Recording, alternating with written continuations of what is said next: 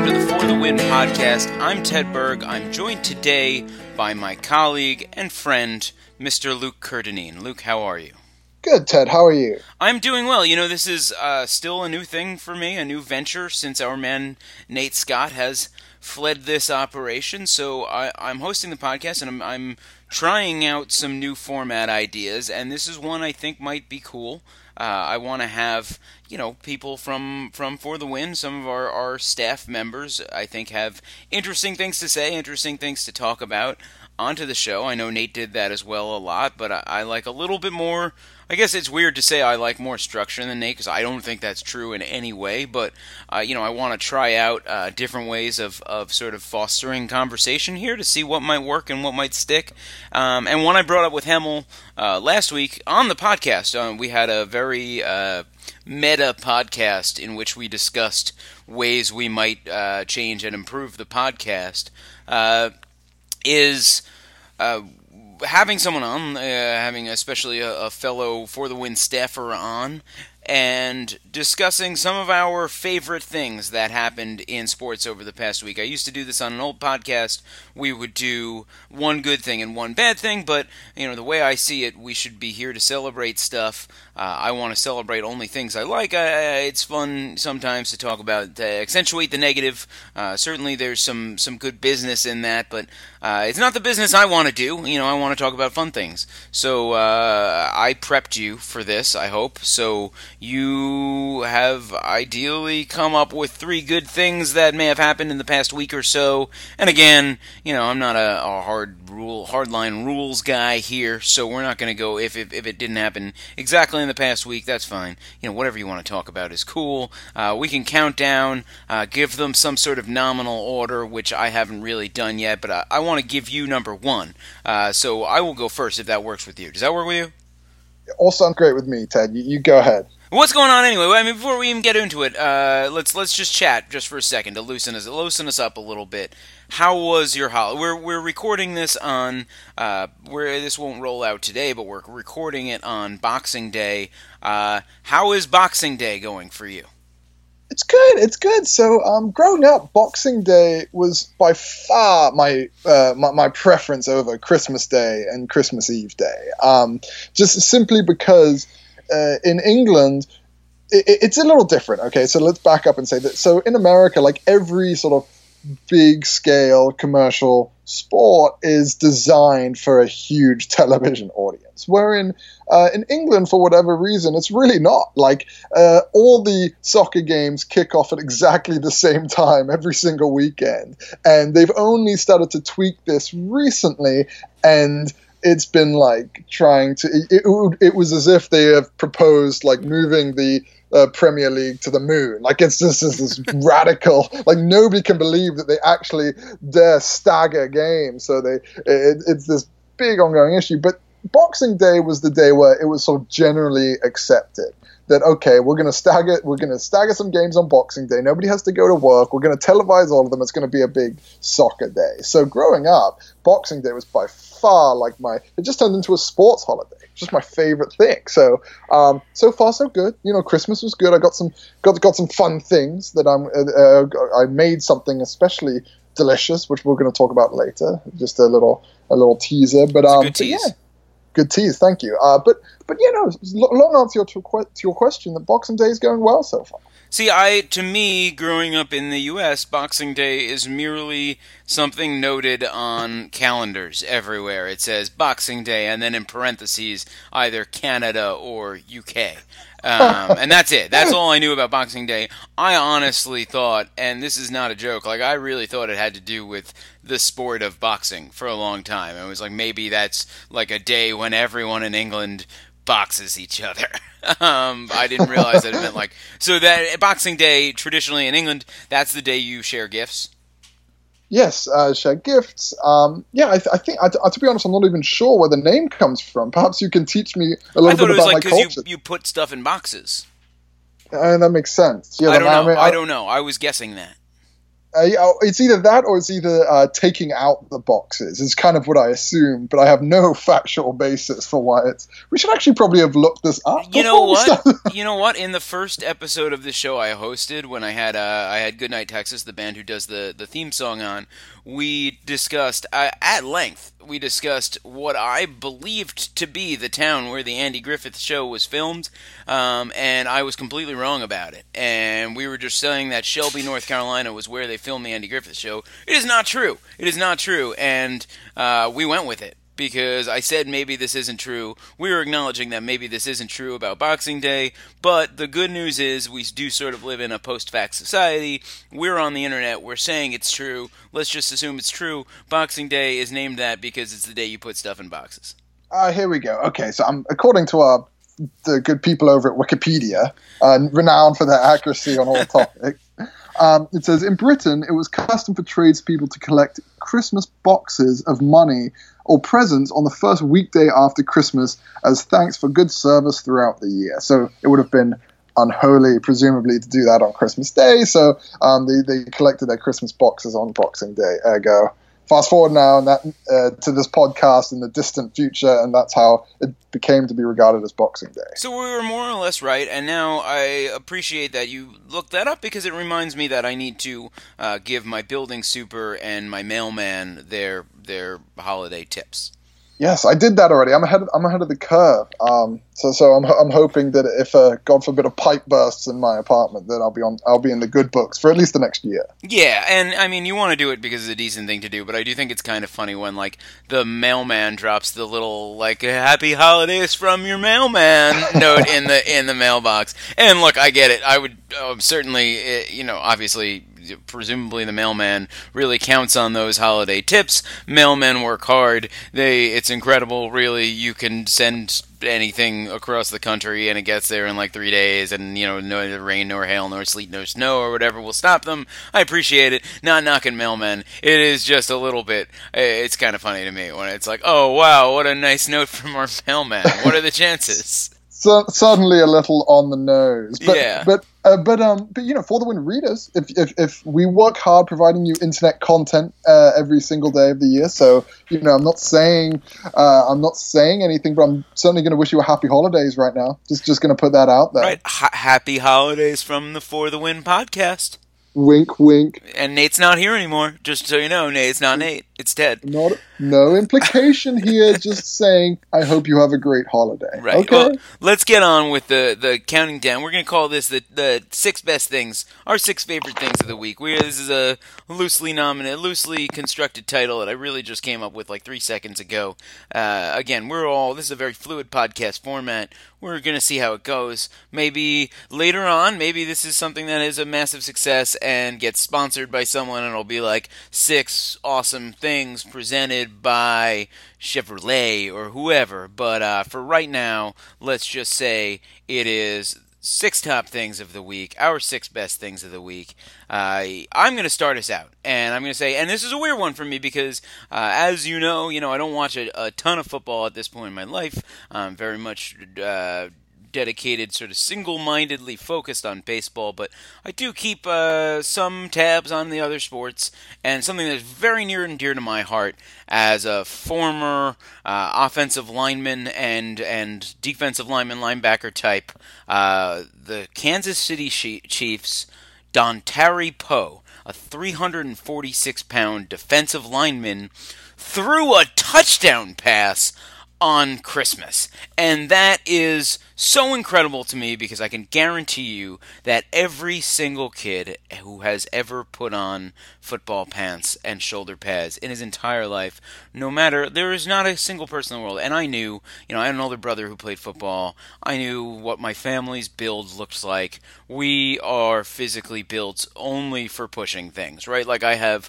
one natural athletic talent, and it is that I have extraordinarily strong legs, right? So that is just, you can push push stuff, and that's it. That's what I've got. I can't jump. I can't shoot a basketball. I don't hit a baseball all that well, but I am very well constructed for shoving stuff around. So it was just you learn how to play football. It's third grade. That I remember my first day of football practice. My first day of football practice, I was uh, like a two weeks late for joining the team, and I was in third grade. I was playing pee wee football, and a coach pulled me aside as soon as I walked onto the field. I was like, "Son, this is how you this is how you do a three point stance," and, and there was like never even an inclination that I might carry a ball at any point, and uh, obviously you dream about it, right? And you know, I wound up with the ball sometimes on defense, but I was never someone with a constructed play around me uh, in in the, on the offensive side. We'd run center sneaks in in practice sometimes for fun, but that was about it.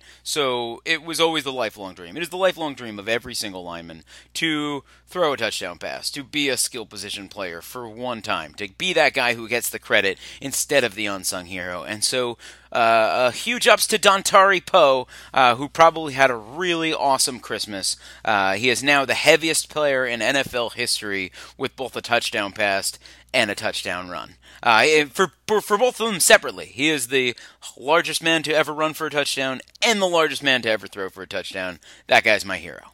So this is the thing I don't get, right? So big props to the offensive lineman. Super, super, uh, super happy to see it happen. Always love a big guy scoring a touchdown. Um, the thing that I don't understand about uh, football, having coming, having come from a country where my first uh, uh, a country who loves rugby uh, so much, is that I don't understand why teams with bad quarterbacks don't adopt a, strat- a strategy similar to this more often. And so, uh, why why aren't they putting three linebacker types?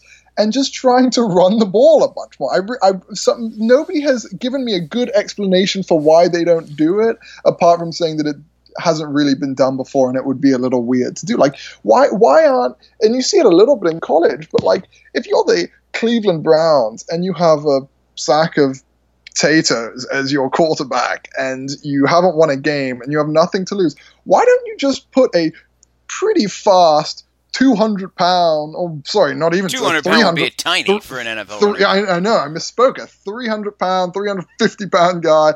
Uh, 350 pounds seems too big. So about 300 pound guy, and just try to have him just run. And if he runs into tr- and truck people and get a few yards that way, and or maybe lateral it a few times before that, and just adopt a bit more of a sort of an option offense or a option slash rugby style offense instead of trying to throw the ball that just ends up in a series of incompletions and punts and interceptions and fumbles. I, I really don't get it. I would guess that in most cases, those guys are so ill prepared. You know, there's so much in being.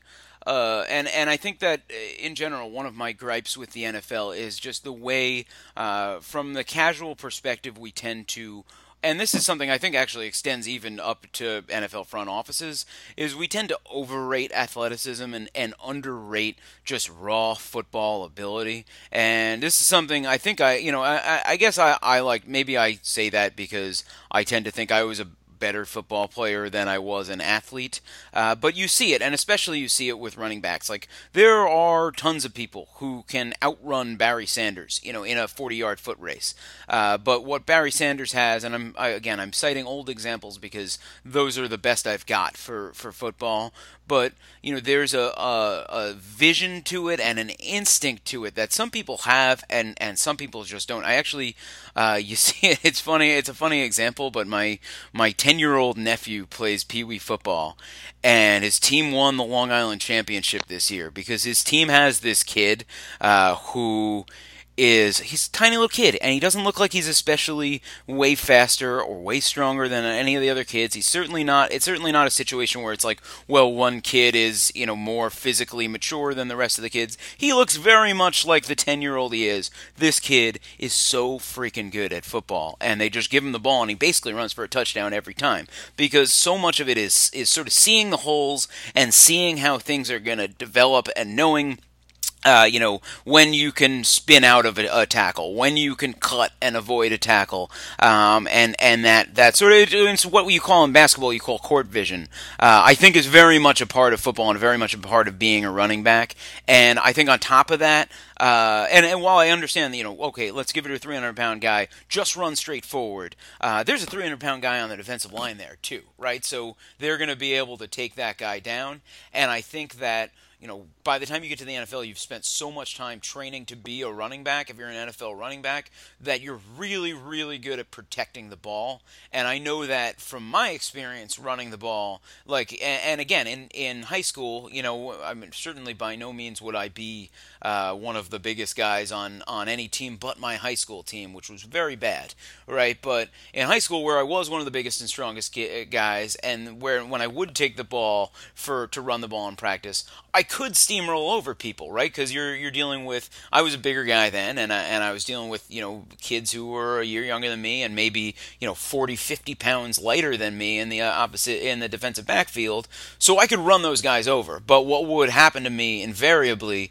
uh, if I ran the ball too many times in practice is people would just start knocking the ball out of my hands because I didn't have I didn't have the training to protect the ball as well as someone who had been a running back forever it's a good point. It's a good point. I uh, and there's of course no uh, there's no matching. Like when, when you have a kid who is just smaller and has just the instinct for the quarterback or running back position, for example, uh, there's there's no denying that like quality will win out. It's just I would uh, you know I would love to see an NFL team just try to do essentially a variation of what Florida did with Tebow, where they have like a big athletic guy who couldn't really throw it, but didn't really need to because he was more focused on kind of trying to bulldoze his way 10 yards every time. See, um, I, I think, and I think where that look why that works in college because this is a, actually it's a fascinating subject to me. Like, and and for as much as I don't really love the NFL, I do love football as like a, a conceptual sport. Like I, do, I think it's kind of like the one true team sport where if all eleven men do exactly what they're supposed to do, you succeed, and and if only nine of them do, you don't. You know, and I find that sort of fascinating. I love football offenses and things. I, my understanding is the general reason we don't expect an offen- uh, an option offense to work in the NFL is that the defensive players are just too physically gifted, right? Like you can Tim Tebow is going to be more physically talented. Even you know you're you're dealing with so many NCAA Division One teams, and only two guys from each team have lasting NFL success, right? So the by and large, there is a weak spot on that defense that Tebow can exploit, and I don't think there's a weak spot on even the worst NFL teams defense that's going to be, you know, some quarterback is going to be able to run you right over, right? Like it's just everybody's too good and everybody's too fast for yeah, that T- sort of. Tebow's Tebow certainly benefited from that, right? Like it, it starts in sort of elementary school and kind of it continues right up through college, where you know you kind of put your most athletic person as the quarterback because he has the most control, and then you just kind of let him be athletic. Whereas in in uh, in in pros, you definitely see that happen, right? Like they're just diminishing returns. Everybody's kind of working from about the same baseline as athleticism. That it stops being that that, that once the playing field is uh, level on on a sort of athletic on athletic grounding, um, you start to need to lean back on other skills, which a lot of these guys just don't have.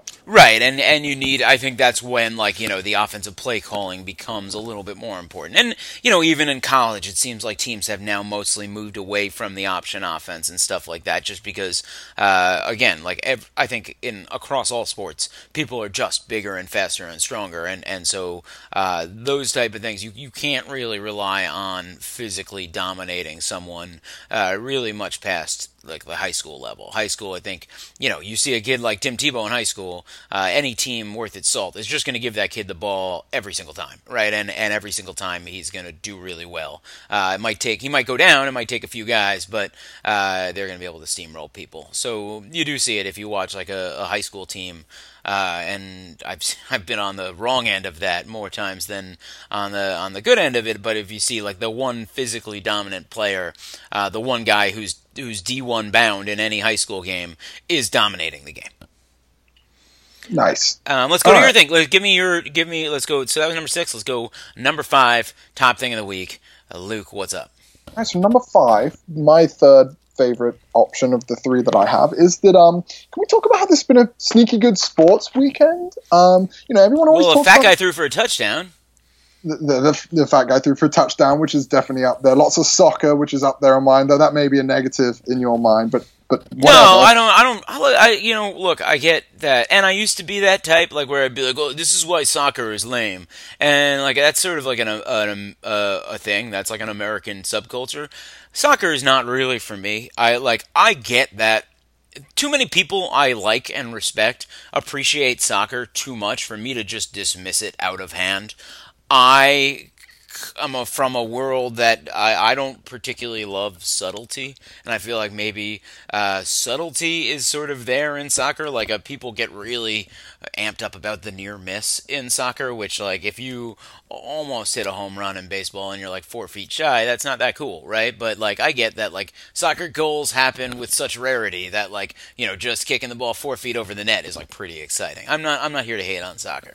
No, I'm with you. I'm with you. And so, um, but yeah, so like everyone talks about Thanksgiving being this awesome holiday uh, for sports, and it is in a lot of cases. But in Thanksgiving, really, all you have is football, and that's it, really. I mean, um, whereas uh, whereas on between Christmas Eve, uh, the day of Christmas, um, you know, the day of Christmas Eve, uh, the Christmas Day, and now Boxing Day, you have slate of amazing basketball games. You have a bunch of really uh, decisive football games, which can determine the, which did determine the um, playoff playoff outcomes, um, or not playoff outcomes, excuse me, playoff the outcome of uh, teams' with playoff chances in a lot of cases. And then you have a bunch of soccer games, which are all really entertaining too. So um, I'm sure there are some fringy sports that were missing along the way. I know ESPN was broadcasting drone racing, so I don't want to don't want to slight that community. But um, but but but more or less, you have we had a bunch of stuff to choose from this weekend, and it, it, I, I think that deserves a shout out in our top six. Yeah, I, I hear that. You know, I think that. Uh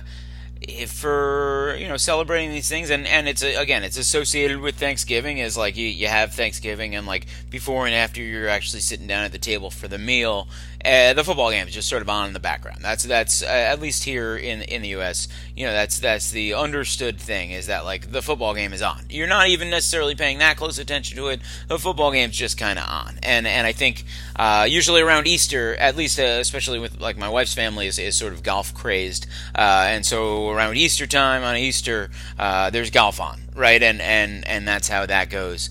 Um, so yeah, I kind of like the. I think that the the the sports in the background makes like a really nice thing for a holiday setting because uh, it's something to talk about. You know, like you can you can always like if if there's a lull in conversation, you look at the TV, a fat guy's throwing a touchdown pass. You're like, oh my god, and we can all talk about that. So I'm I'm all for it. I'm for Christmas weekend uh, being good sports, good NBA stuff, and I would say I also kind of like the idea of uh, ESPN showing drone racing. You know, like I when uh, when I was very young.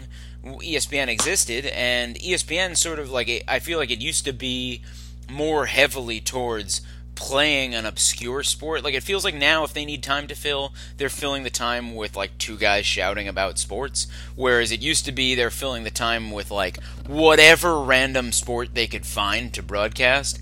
And to me, and I say this on a podcast that is very much two guys yelling about sports, I would always rather watch the actual sport than hear people talk about it. And I know that's bad for, for our business of what we do, but uh, that's how I am. Like I, I like to watch the actual sport, and like I would I would be down for watching drone racing. Yeah, there are a lot of. Uh, I mean, I think the uh, not even a secret about sports fans. I think a lot of sports fans will freely admit that that when it that once you like sports, once you determine that you like sports, they're pretty agnostic about what kind of sport it is. You can kind of get sucked into anything, right? Oh yeah, I mean, uh, well, again, like for me, like I, I don't often find myself sucked into soccer is one example, but I think that that's complicated for me by like um, what I would call like the Brooklyn soccer hipster. Um, like it, it to me, it, it always feels like, and again, I don't begrudge anyone their right to like soccer, but like I it always feels a little bit like a put on, or, or, it often feels like a put on when people are like, "Oh, well, I studied abroad for three weeks, and so now I love this. This is my soccer team, and I'm super passionate about it." Um, and I, I kind of feel like it, it, seems like a little bit like they're posers. Um, if they're not people who like grew up loving soccer. But ultimately, like I don't actually think that's a bad thing. I feel like you know why not take up a new team? Why not take up a new sport? Um, and yeah, like I think that there probably are sports out there that I haven't watched a lot of that I could, if given the opportunity, and if uh, if it was put in front of my face more often, I might get super into, right? Like there are like I every time I've tried to watch Australian no rules football, I've thought it seems awesome, but I don't know how it works and I don't know who's good. I know. I could I could see you tucking into some good cricket the next next, next Christmas. Uh, I love cricket. I love cricket highlights. I don't know. Uh, I really don't get how cricket works. I know, like we've talked about it a lot, right? But I, I know like the very basic ground rules of cricket, um, and, and then that's about it for me. Like I know that you're trying to hit a six, but I know that you're not always trying to hit a six, right? No, no, no. There's strategic time. Sometimes you need to block. A, sometimes you need to uh, like slow the pace of uh, an already slow game down, and you start start blocking, and you start going for fours or singles um, because that's all you need. You don't want to risk. You're tr- you're trying to wait out essentially your your opponent. Right, which which I don't agree with. I want to watch a sport where like I feel like baseball players will tell you otherwise, but any baseball player worth his salt will be like, yeah, honestly, obviously, you want to hit a home run every single time up, and I, that's kind of what I like about baseball. Is like, you know, like if if you cut through all of like the oh he's doing the little things, that no, you want to hit home runs. I mean, a home run is always the best thing you can do. I feel like in cricket it would be cooler if a six was 100% of the time the best thing you can do, and guys should just be like swinging for the fences there. But uh, again, like I'm not here to knock what I believe is actually a, a fairly cool sport. All right. So what do we have? What, what, what's oh, what's so next number, on your number list? four? Okay, so this is uh we're gonna go off the sports path here. Now again, uh, we said I said let's try to keep at least one sports thing in our in our top six countdown uh, each. But and we both picked two sports things, I think. Um, so for number four will be my non-sports thing, and this is not from this week. This is from last week, and and Hemel I talked a, a little bit about uh, how I was recently on vacation. I went to New Mexico, and I wanted to, I was going to go food route because um, there's certainly a lot of good food there. Uh, but I know you're gonna you're gonna discuss a little food later, and I want to talk about that too. And I don't want to go too food heavy, uh, especially as uh, Hemel Hemel's our producer, and we discussed earlier. She's she's not she's more of a food utilitarian than than I am, whereas. Uh, so I don't want to go too food heavy for her sake because she's going to be listening to this. Um, so I will say um, in Santa Fe, and uh, there's Italian for you because I know that George R. R. Martin is your boy. Is that correct? George R. R. Martin is your boy. Can I say that? Oh, please do say that. All right. So George R. R. Martin, the producer and writer of Game of Thrones, uh, bought a defunct bowling alley in Santa Fe and turned it over to a community of artists, and it's called uh, Meow Wolf and it was and and now it's like a it's it does a bunch of things there's like a there's a, a music venue there and there's like a, a space for Santa Fe artists who are making stuff, but the the bulk of this thing, and it's huge, is this like weird. It's so hard to describe, and so it seems like a bad thing to bring up on the podcast because it's very hard to put into words. But it's a it's a sort of like a haunted house for adults, but there's no like set course you can go through it. So you you enter into this giant space and and what you see is the rebuilt front of like a beautiful Victorian house and you can and you enter into the front door and then from there you can basically go anywhere and you wind up down like and you can you can open the fridge and and step into the fridge and there's like a portal to this um, eh, there's like a, there's some sort of vague backstory that's I don't know if it's a set narrative um, that they've figured out or if it's all just supposed to be sort of vague and you're allowed to connect the dots. But it's like some sort of event happened in this house that was very spooky that involves you know the afterlife and alien intervention and uh, strange you know like physical happenstances, like almost like like the early parts of Lost when you're like trying to figure out Lost and you're like I don't really know what's happening in Lost, but I know that I think think it's cool. And I know that it's sort of forcing me to to think about reality and and perception and all of these different aspects of it. Um, this, this place, I should say, it's called Meow Wolf. Like I, I don't know if it's a play on Beowulf or not, but it looks like Beowulf, except with a with an with a M at the front. Um, and, and, I can't stop thinking about it. Really, it was just a. It was not something that I have seen anywhere else. Like sort of this, like sort of very fun uh, walk-in art experiment installation uh, and it sort of forced you like even later on the same trip then like now i'm looking for hidden doorways everywhere. Now i'm like uh, like expecting things to be uh, there to be like little secret pockets where I can go, but like it was such a cool experience going to this place in Santa Fe and walking around and, and there's no I love that there's no pathway you need to follow, right? That it was like you can basically get to everything from everywhere eventually, um, but at every single turn, there's like three ways for you to go. So it's different than like a haunted house you see at a carnival where there's, you know, a very set story and a very set way you sort of travel through. This was like a uh, it was just like an experience. It was so cool that like my wife and I went. Um, there's actually a, a, water leak the day we went, and we had been there for like two hours walking around, but we knew we hadn't seen everything. Um, so we we went back the next day and went in again just to make sure we had seen every aspect of it. And I kind of feel like we need more stuff like that. And like I get that New York is tough for that because space is at such a premium, but I feel like there's spots in like Queens and the Bronx and Jersey where you could have like big sort of fun things for adults to do that are like a and it was for kids too. Kids were in there, but it was definitely not for kids.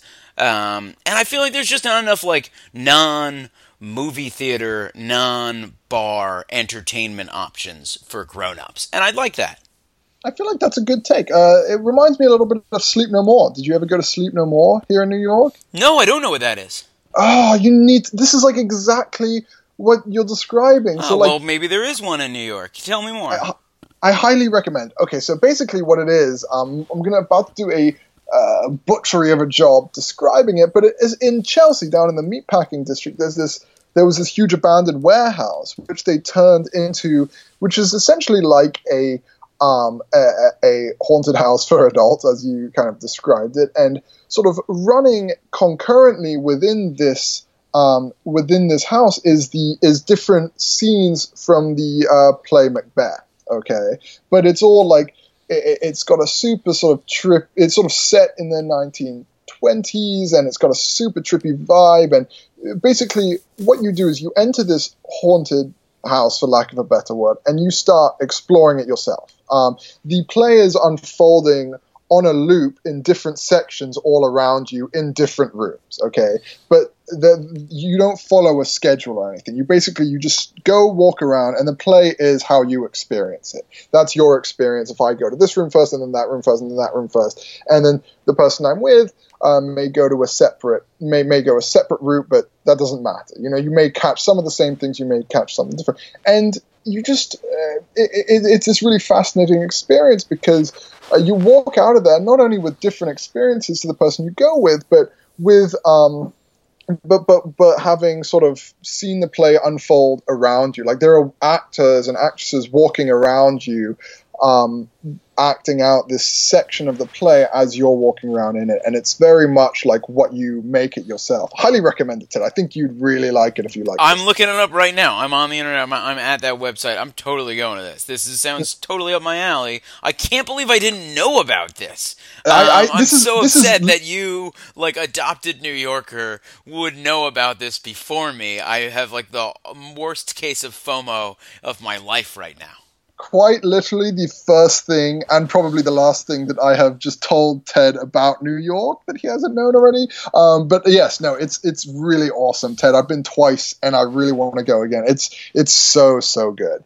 All right, yeah, I'm going. All right, that's a good. And if you're ever in Santa Fe, if you like that, you should go to this place Meow which is also cool and uh, funded by the guy who made Game of Thrones. So I guess you know it's kind of weird. It's nothing like Game of Thrones, uh, except that it is also weird um, and, is otherwise nothing like Game of Thrones. And Ted, my hot tip to you, and I suppose to any of our listeners who might also be going to sleep no more after this, is that don't follow the main characters. You'll find the main characters, but follow the fringy because fringe characters. Because what you'll see is they'll be like Lady Macbeth acting out some big scene, for example. And again, like it's not like traditional Shakespeare. It's like very neo modern. Um, oh, and Sleep No More is a Macbeth. I get it. It's a Macbeth reference. Yeah, like Yes, die yes. to sleep But- no more. but, but what you but what you'll see is you'll see actors watching like the actors okay and then they'll be acting on a loop too they'll be doing something they'll watch and they'll look and they'll see something and then they'll move on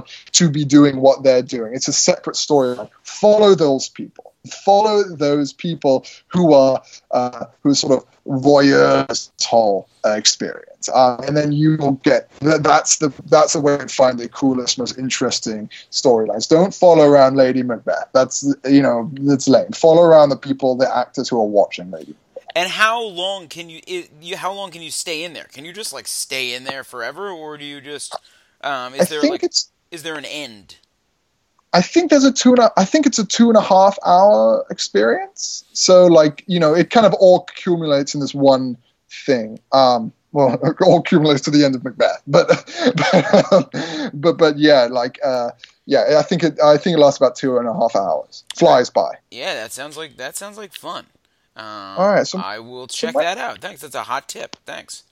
Hot Uh, tip. Um, my next one is slightly is not as it, it's not as entertaining as Sleep No More, but it's definitely as scary. Uh, I- talk about we got to talk about Tiger Woods' goatee, right? So Mac good. Daddy San. So good. It- Whoa, that was so weird.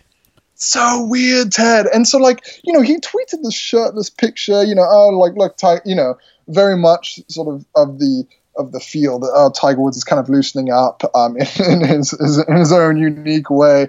But then he goes he, goes and plays golf with Donald Trump the next day. Um, as president elects get to and presidents as Obama did get to play with Tiger Woods, and Tiger Woods is rocking this goatee still, this dyed blonde or dyed silver goatee. I, I, I don't quite know what to think about it, but it definitely is deserving on to be on this list. Oh, absolutely. It feels uh, it feels a little bit punk rock to me to be like I'm wearing this blonde goatee to go golf with the new president, right? Yeah, yeah, very punk rock. um, I like it. I like. I feel like a lot of these guys, especially like, and and you obviously know you're a golf guy. You know Tiger Woods uh, better than I do, right? As a public figure, but it feels like, especially a guy like Tiger Woods, a guy like Michael Jordan, a guy like um, LeBron James doesn't really fit in this category because I think he he has been a little bit better about uh, having a personality. But uh, A Rod certainly before his his uh, turn into being a broadcaster, Derek Jeter in baseball. Um, so many of these sort of front and center uh, top flight pro athletes um, are so well coached from such a young age, right? Like Tiger Woods was the chosen one, right? He was the, a guy we all knew would be the biggest golf star, and I think um, you sort of learn if you're smart about it. And, and you know, I think for all the things we know about Tiger Woods, I don't think anyone would say he's not like a, a pretty smart guy, right? Is that fair?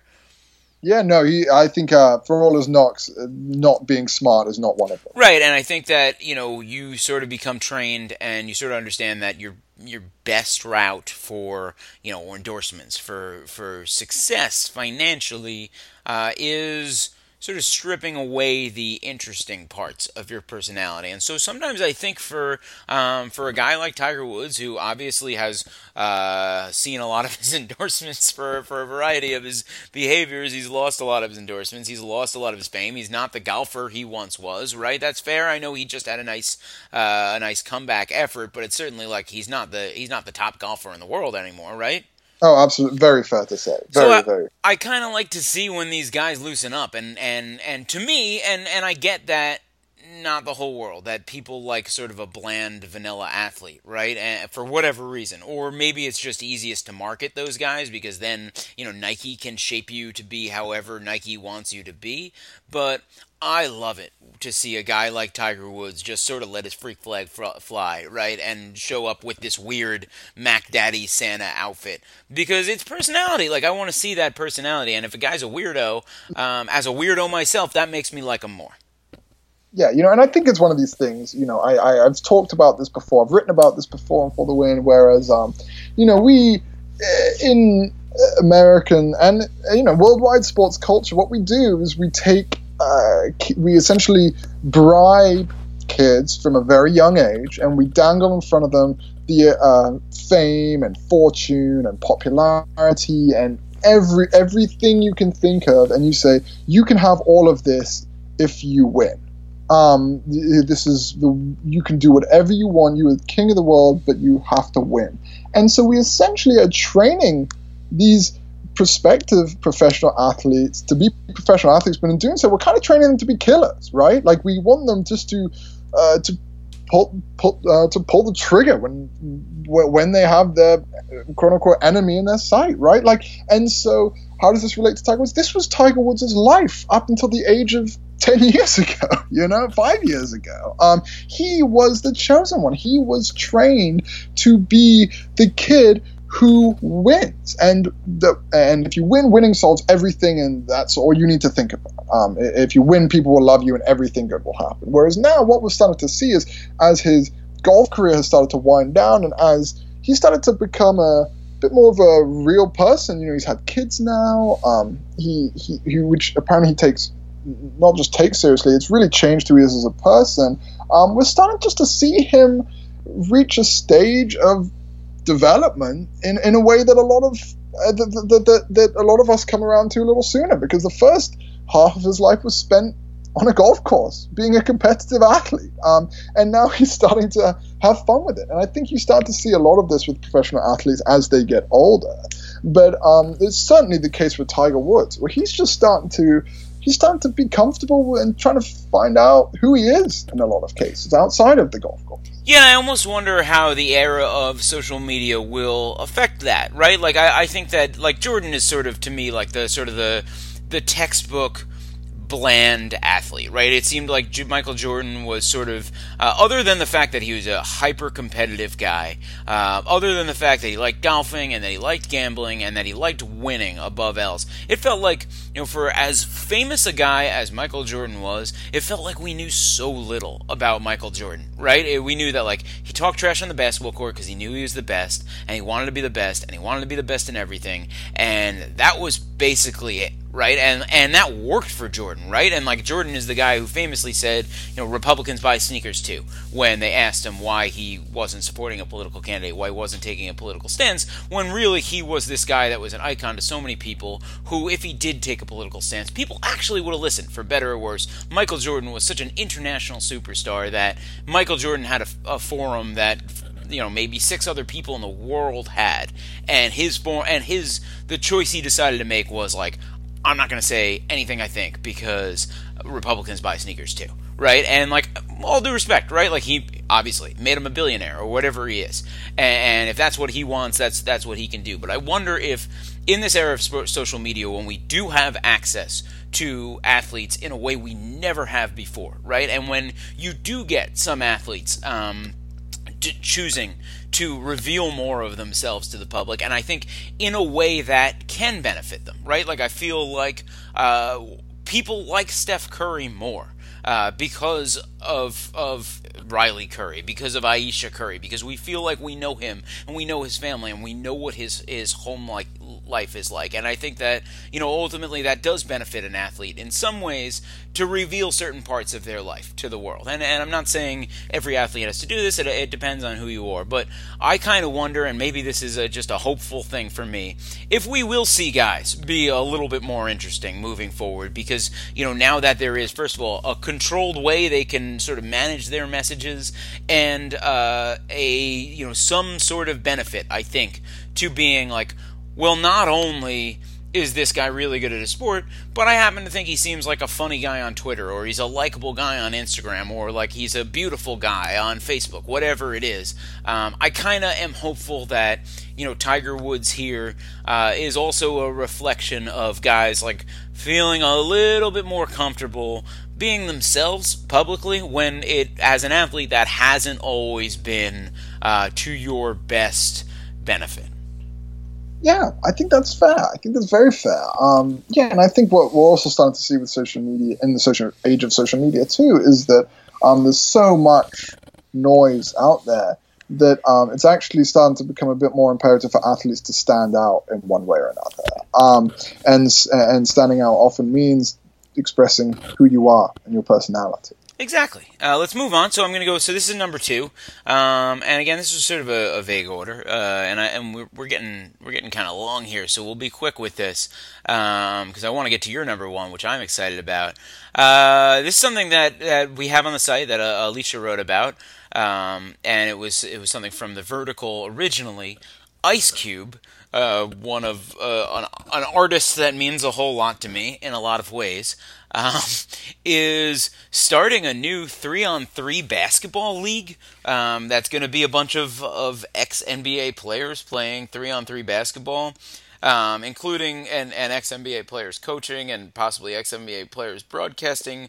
Uh, a very it's not going to be every night, right? It's going to be you play once a week or something. So these guys uh, who can still play um, are playing a sort of a different version of their sport.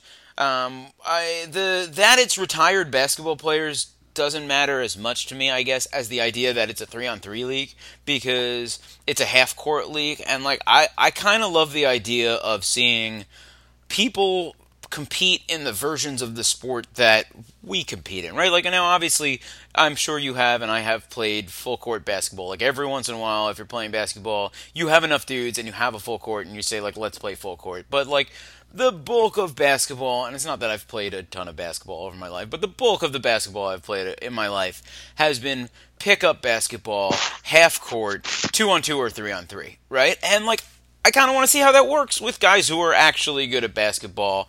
And so that's kind of why I love this so much is I love the idea of seeing the top flight athletes play the same versions of the game that we play. Now I know, like as a golf guy, that you're playing basically the same sport. You may maybe you're teeing off from a different spot, but you're playing basically the same sport as the as the pro guys, and that's I think that's probably part of the appeal of golf and the appeal of watching golf is saying like, oh my god, I could never even imagine hitting that three shot, right? Uh, that that tee shot, not that three shot. That's a that's a basketball thing. Um, but but oh, yeah, you're absolutely right, and that's actually a really contentious issue within golf. Is that um, you know you're starting to see, for example, pros hit the ball so far um, and just manhandle golf courses that are impossible for everybody else to um, to play.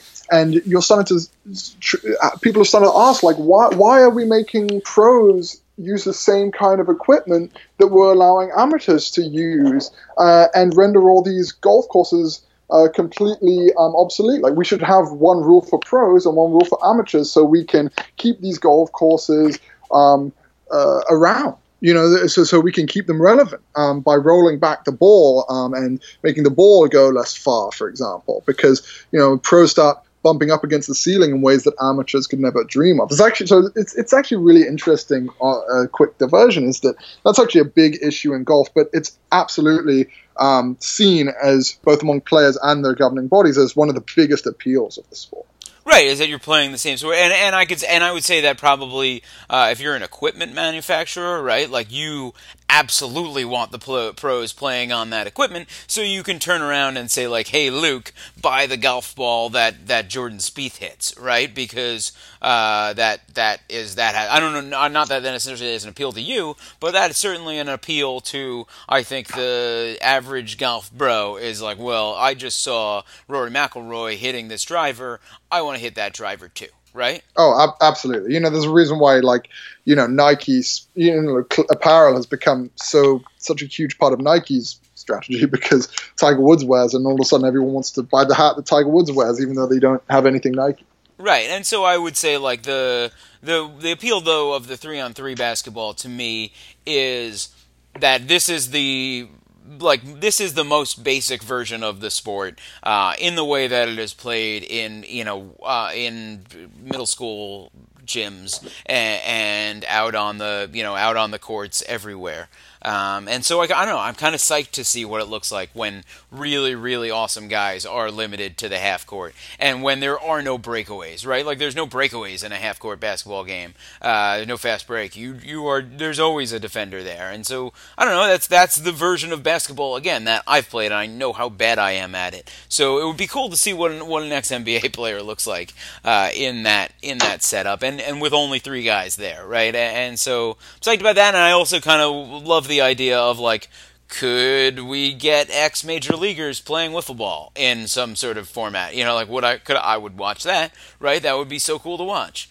Um, uh, absolutely would, would would watch that. Right. So, um, you know, and I like could we have ex NFL players playing touch football? You know, I, I don't know. Like I just um, it sort of goes with like I, I love the idea, and we've discussed this I know before. Like I love the idea of seeing what uh, what pro athletes look like uh, just on like the regular human spectrum. Because I think that generally people don't really appreciate like the freakishness of your of your standard NBA eighth guy in the rotation. Like that guy is the best athlete you have ever known by far right? Like that guy is just uh, operating on a different level than everybody you have ever met in all sports. And I kind of feel like anything we can do to like show that, to expose that, to see what it looks like when people are co- competing on the same level as uh, when the the great athletes are competing on the same level as like the regular schmoes like me and you. And I know you're a, probably way better at golf than I have ever been at anything. So say that with a grain of salt. I'm putting you in my category, but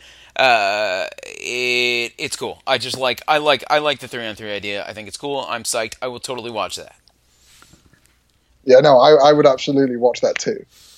Um, give me your number one best thing. All right, my number one best thing, without doubt, is got to give a shout out to Beef Wellington here. Okay, so um, uh, Ted, we talked about this a little before air. That's I'm... like the most British thing that's ever been said. I'd like to give a shout out to Beef Wellington. Beef Wellington, no relation, uh, no no no relation to the no relation. um, yeah, so we celebrated Christmas, my girlfriend and I, by uh, making a beef Wellington, and it was unbelievably delicious. Um, it, it, and it really is. It really does beg the question why we don't uh, why we don't surround and encompass more meats in pastry because it's such a good idea. It it's such a good, such a good idea. And you know what's funny is it's like a a universal appeal. Like everybody, everybody wraps meat in pastry. Everybody, eh, like there are. Um, this is something I've I've actually been super intrigued by my whole life. Is like like every single culture has its own savory pastry, right? Like you have like the beef Wellington is basically like a giant meat pie, right? Yeah, yeah, yeah, exactly. And, and, like you go to Texas or Eastern Europe, and there's something called kolaches, and that's a pastry. Um, you can get them sweet. You can there's it could be a pastry around like a jelly, but it's it's the way I like it is like a pastry wrapped around a sausage, which is incredible. There's the the Jamaican patty, right? There's the empanada. Like there's so many different forms of um in uh, the Upper Peninsula of Michigan has something called a pasty or pasty. I don't know even know how you say it, but it's the same pasty, idea. Yes. Yeah, pasty. That's that's a British thing too, right?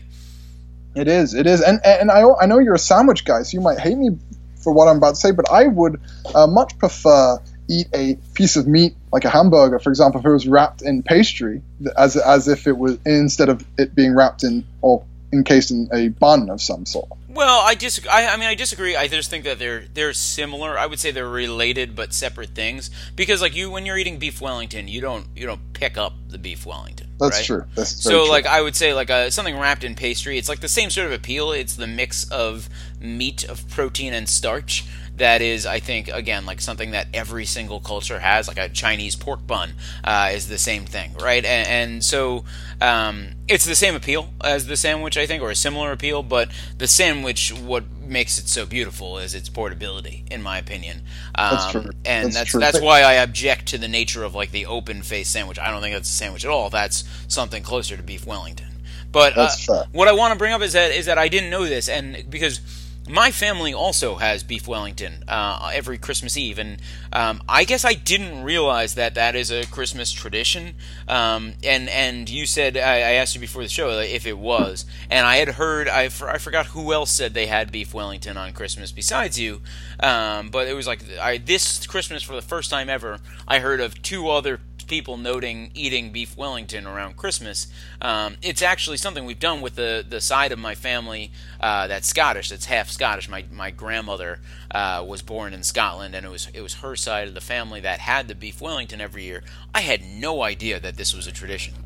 Yes, it is. So I, I, I need to clarify. It, beef Wellington to Christmas is not like turkey to Thanksgiving, for mm-hmm. example. But what but what beef Wellington is is that it's uh, it, it's it's a thing that you make when you sort of have a feast that requires standing on ceremony. You know, uh, Ted, if uh, God forbid, the Berg household were ever to join with the Kerr-Dineen household through marriage or some sort. Um, at, at if, if, if, if, uh, if, if, I, if I decided to uh, drag my house's name through the mud and yeah, I don't know if you want to. I don't. We don't have like a good family crest or anything like that. No, so. it, it, could be problematic, but nevertheless, if if you were to get married um, to, I am married. I am married to a woman if you, who is not in a, in a, in a hypothetical world. Um, you would we would serve beef Wellington at that celebration feast, right? It's like that kind of a dish, like that. Um, it takes a it's a it's incredibly labor intensive. It's very decadent by sort of English standards. You know, it's not like a French meal, but it's you know it requires. Uh, it's very decadent by English standards. It's not like a humdrum Wednesday night French meal, but it's, it's yeah. I mean, the French like when you talk about decadent and you think of French food, it's just in a different universe, a different stratosphere. You know, it's everything. Um, but it's it requires a lot of assembly and a, a lot of effort and a lot of buy-in, and so um, it, it, a natural extension of it is that you start making it at Christmas time, right? Like um, because it's a it's to celebration. So um, yeah, so that's how it's sort of become a Christmas thing. But it wouldn't be necessarily out of place to be having it at other places too.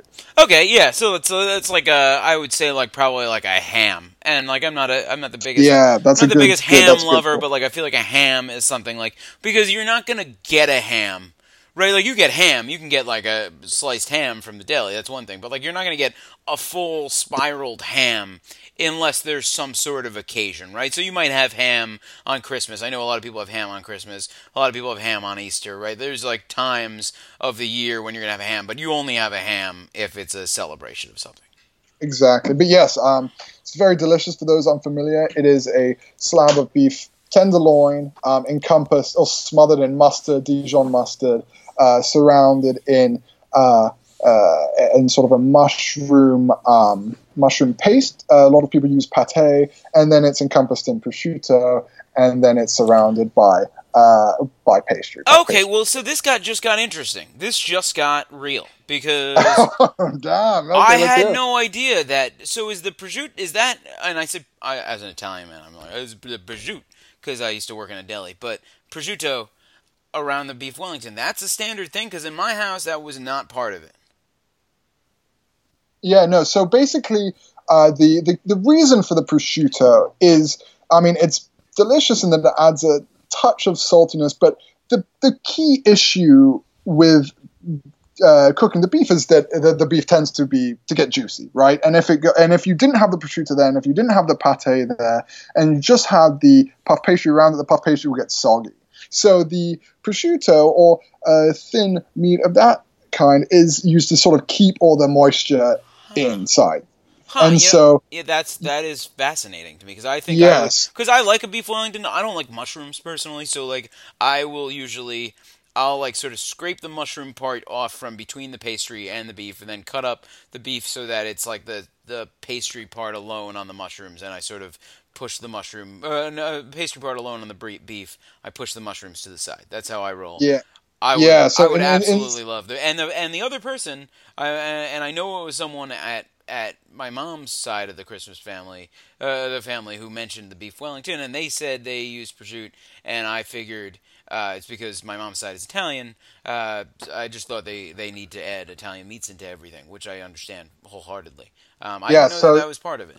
Yeah, no. So it, the easiest way to think about it is that you want a you use the mustard to sort of glue the ham essentially to the beef, which makes a little seal, and then you use the um, and then you use the mushrooms between the pastry and the uh, and the prosciutto in order to create a glue for the pastry, if that makes sense. So you need these two different liquidy things to stick it all together, and then there's a layer in between that protects the inside juices from the crispy pastry. Well, that is just some advanced food construction, and I will lobby my beautiful mother, who is a wonderful cook, I should say, to incorporate the prosciutto. But I feel like um, I don't know how that'll go over with the rest of my family because they're used to the way she makes it. So um, maybe they won't want that as much as I want that. But I feel like when you can put in some sort of cured ham into any dish, you should. So I'm Absolutely. gonna I'm gonna uh, definitely carry the torch for that tradition. Absolutely, you should. I highly recommend it. And uh, you know, I, I, I love my country, England, very much, very dearly. Um, but uh, not, I'm willing to admit, not really known for its food. but but I'm gonna I'm gonna go ahead and admit that. But uh, beef Wellington, it's hard to quibble with that. It's it's delicious. Well, like I always I always say about I mean Scottish food. First of all, oh I, I don't even want to say what I always say about Scottish food. the names. Um, but I would I would defer to like the Mike Myers quote from So I Married an Axe Murderer, where he's like, "It's it's been my opinion that um, ninety um, percent of Scottish cuisine starts with a dare," um, and, um, and, that was kind of my. I mean, my my grandmother was not the best cook to begin with. She was a, a working woman before her time, and and I think uh, my dad grew up on a lot of fast food and and microwave dinners, which is uh, part of where I got my fast food affinity. Um, but uh, yeah, I've never been a, a, huge fan. I can't say of of cuisine of the UK. That is not like I'm down with the meat pie. I'm down with that idea, but I don't even feel like they've mastered that. I feel like that's what Jamaicans did. Yeah, you know this is this is why uh, we need to try to talk Hemel off the cliff when it comes to being such a food utilitarian because uh, too many food utilitarian leads to a country like England or Scotland where you're just basically just eating any form of protein simply because you need to. Right. And it, end it, up eating haggis, and then it becomes normalized, even though it's really disgusting. I think that is a great place to end. Luke, this has been fun. And for like the fourth straight show, I have gone way, way longer than I intended to. I don't know if anyone's still listening, uh, but if you are, uh, thanks for, for sticking it out, and please do uh, check out what Luke is writing and tweeting at at Luke Kerr-Dineen, and he's at For the Win. Is any any place else people should catch you? Uh, I would say catch me on Twitter, but I'm almost certain you won't be able to spell my name. So just go ahead and go to For the Win, and you'll see my byline. Um, yeah, and that's cool. And you can, uh, of course, uh, I'm at Twitter on, on at OG Ted Berg, T E D B E R G. Luke is L U K E K E R R D I N E E N. Did I get that right? You got it perfect. Yeah, that's right. Um, and but you can more importantly check out the For the Win podcast on Stitcher, on SoundCloud, and on iTunes. Please subscribe, rate us, review us. Is this way too long? You tell me. You're the one who listened for a full hour. Uh, so give us a review, uh, give us a subscription. Let us know what we can be doing better, what we could be doing worse, why we're the best. Especially if the reviews are good, we want to hear them. Uh, so so give me a shout out. Uh, you can get at Luke or me on Twitter, uh, and you can read again all the stuff. Uh, all the things we're talking about, save perhaps the Beef Wellington uh, or the art installations on For the Win, which is ftw.usa.com. Uh, I swallowed that. I should say it again, ftw.usatoday.com. And uh, Luke's uh, once once more, thanks for joining me. Always a pleasure, Ted. Looking forward to it. Peace out.